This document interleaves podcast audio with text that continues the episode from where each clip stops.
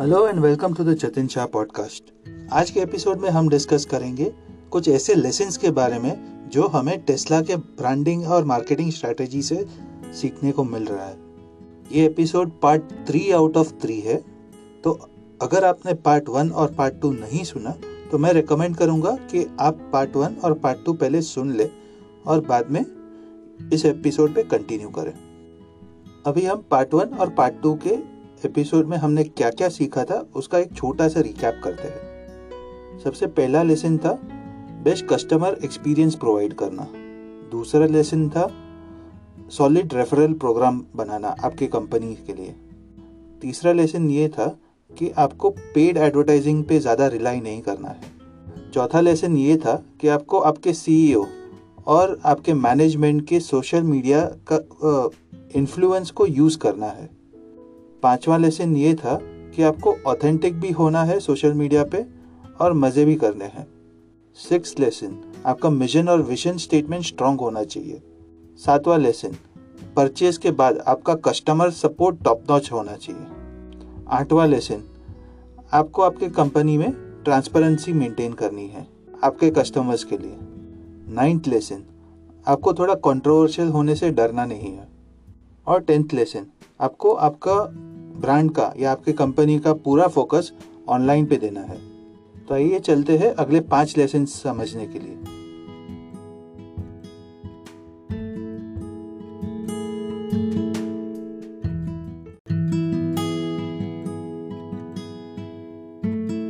इस एपिसोड के सबसे पहला लेसन ये है कि आपको, आपके कस्टमर्स को सेल्फ सर्विस ऑप्शंस देने हैं। यूजुअली मॉडर्न कस्टमर्स जो होते हैं, वो बहुत ही इम्पेशेंट होते हैं। उन्हें रुकना ज़रा भी पसंद नहीं। अगर उन्हें कोई डाउट है तो उन्हें आंसर्स भी इंस्टेंटली चाहिए। और टेस्ला को ये बात पता है। इसलिए, जैसे ही कस्टमर उसका टेस्ट ड्राइव ख़त्म करता है तो टेस्ला उन्हें एक लिंक भेजती है। उस लिंक में उनके कस्टमर्स अपने हिसाब से गाड़ी को कॉन्फ़िगर कर सकते हैं। और वो कॉन्फ़िगरेशन के हिसाब से उनका गाड़ी का जो रेट है, वो चेंज होगा। इससे दो फ़ायदे हो गए। एक तो आपको, आपके कस्टमर्स को एक सेल्स पिच नहीं देना पड़ेगा और दूसरा कस्टमर को बार्गेनिंग में टाइम नहीं देना पड़ेगा। टेस्ला के 73 परसेंट कस्टमर्स ये बोलते हैं कि एक कंपनी जो उनका टाइम को वैल्यू करती है, वही उनके लिए सबसे बड़ा सर्विस है। तो आप, आपकी कंपनी में ये कैसे इम्प्लीमेंट कर सकते हैं, आपको वो देखना पड़ेगा।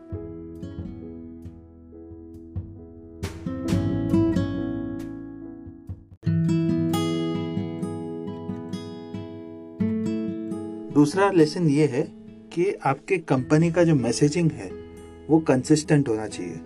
वो सेम इंफॉर्मेशन अपने वेबसाइट पे भी सेम होना चाहिए सोशल मीडिया पे भी सेम होना चाहिए। और अगर कोई कस्टमर आपको दस बार भी फ़ोन करके पूछे कि इसका मतलब क्या होता है या इसे यूज़ कैसे करते हैं तो जो इन्फॉर्मेशन हम प्रोवाइड करते हैं उनको, वो भी सेम होना चाहिए और एक पॉजिटिव टोन में भी होना चाहिए। ये चीज़ टेस्ला का स्ट्रॉन्ग पॉइंट नहीं है।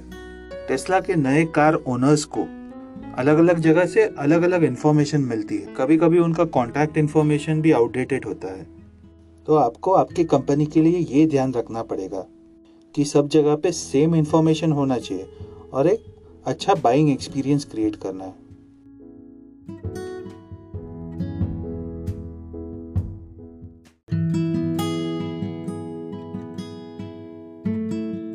तीसरा लेसन ये है कि आपको, आपके कस्टमर्स आपके ऑडियंसेस को हमेशा लूप में रखना है। टेस्ला और उनके सीईओ इलॉन मस्क अपने फॉलोअर्स के साथ सब शेयर करते हैं। मोस्टली ट्विटर के थ्रू या तो उनके कंपनी के ब्लॉग के थ्रू इससे ऑडियंस को भी पता रहता है कि उन्हें इनके टेस्ला के बारे में कुछ नया जानना है कि उनके पास क्या क्या नए प्रोडक्ट्स आए अपडेट्स आए हैं तो उन्हें पता है कि उन्हें कहाँ जाना है। और ये चीज़ एक टू वे कम्युनिकेशन होना चाहिए। तो अगर कोई इस अपडेट पे कमेंट करता है या कंप्लेन करता है तो आपको उस हिसाब से उनका रिप्लाई देना चाहिए, जिससे वो आपके ऑडियंस से आपके फ़ैन बन जाए।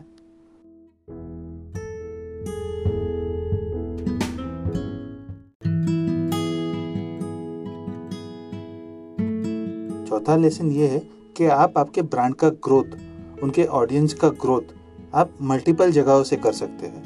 आपका कंपनी कुछ प्रोडक्ट्स और कुछ सर्विसेज़ तो बेचते ही है। पर उसके अलावा आप क्या ऑफ़र करते हो? वो जो ऑफ़र कर रहे हो, वो कुछ इंटरेस्टिंग है या दुनिया की मदद करता है? कभी कभी कंपटीशन से हटके रहने के लिए आपको सिर्फ़ नए प्रोडक्ट्स और सर्विसेज़ नहीं देने हैं, पर आप आपकी कम्युनिटी को हेल्प कैसे करते हो? या दूसरे चीज़ों में पार्टिसिपेट कैसे करते हो? वो भी देखा जाता है। जैसे आप कोई कॉज सपोर्ट कर रहे हो या किसी के लिए फंड्स रेस कर रहे हो, क्या लोग आपको दोस्त की तरह देखते हैं या कोई कॉपरेट की तरह देखते हैं जो हमेशा बेचने की ही बातें करता है? तो ये सब चीज़ों से आपके ब्रांड का अवेयरनेस बढ़ता है और एक लॉन्ग रन में आपका, इसकी वजह से आपका सेल्स भी बढ़ता है।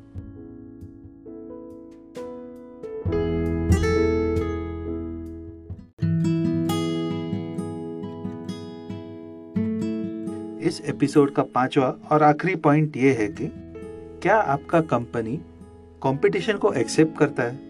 इलॉन मस्क ने टेस्ला के सभी पैटर्न्स को ओपन सोर्स कर दिया है और वो उनके राइवल्स को प्रेस भी करता है। दस साल तक इलॉन मस्क ने उनके पैटर्न संभाल के रखे थे। पर ये बाद में उन्हें स्ट्राइक हुआ कि वो उनके मिशन से या विजन से मैच नहीं हो रहा है। उनका मिशन है accelerate the world's transition to sustainable energy पर उन्होंने ये रियलाइज़ किया कि पेटेंट करते समय वही खुद के प्रोग्रेस को, खुद के मिशन को स्टॉप कर रहे हैं। इसलिए उन्होंने सब पेटेंट्स ओपन सोर्स कर दिए। इस तरह से टेस्ला ने अपनी कंपटीशन को एक्सेप्ट किया और ये बताया कि उन्हें कंपटीशन के सक्सेस से जलना नहीं है, पर उन्हें मिशन कंप्लीट करने में उनका फोकस रहना चाहिए। इस जेस्चर से लोग बहुत ही खुश हुए थे और उनका जो ऑडियंस है, वो अब टेस्ला प्रेफर करता है दूसरे सब ब्रांड्स के ऊपर।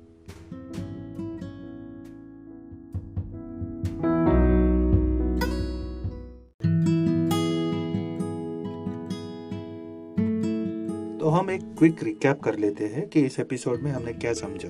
सबसे पहला पॉइंट आपको आपके कस्टमर्स को सेल्फ सर्विस के ऑप्शंस देने हैं। दूसरा पॉइंट आपका messaging throughout the company consistent होना चाहिए। तीसरा पॉइंट आपको आपके ऑडियंस को, आपके कस्टमर्स को लूप में रखना है। चौथा पॉइंट आप आपके ब्रांड का ग्रोथ अलग अलग तरीकों से कर सकते हैं। और पांचवा पॉइंट आपको आपके कंपटीशन को एक्सेप्ट करना है। अगर ये थ्री पार्ट का सीरीज़ आपको अच्छा लगा है तो आपके दोस्तों, आपके फैमिली के साथ ज़रूर शेयर कीजिएगा। इस एपिसोड को सुनने के लिए thank you this is Jatin Shah signing off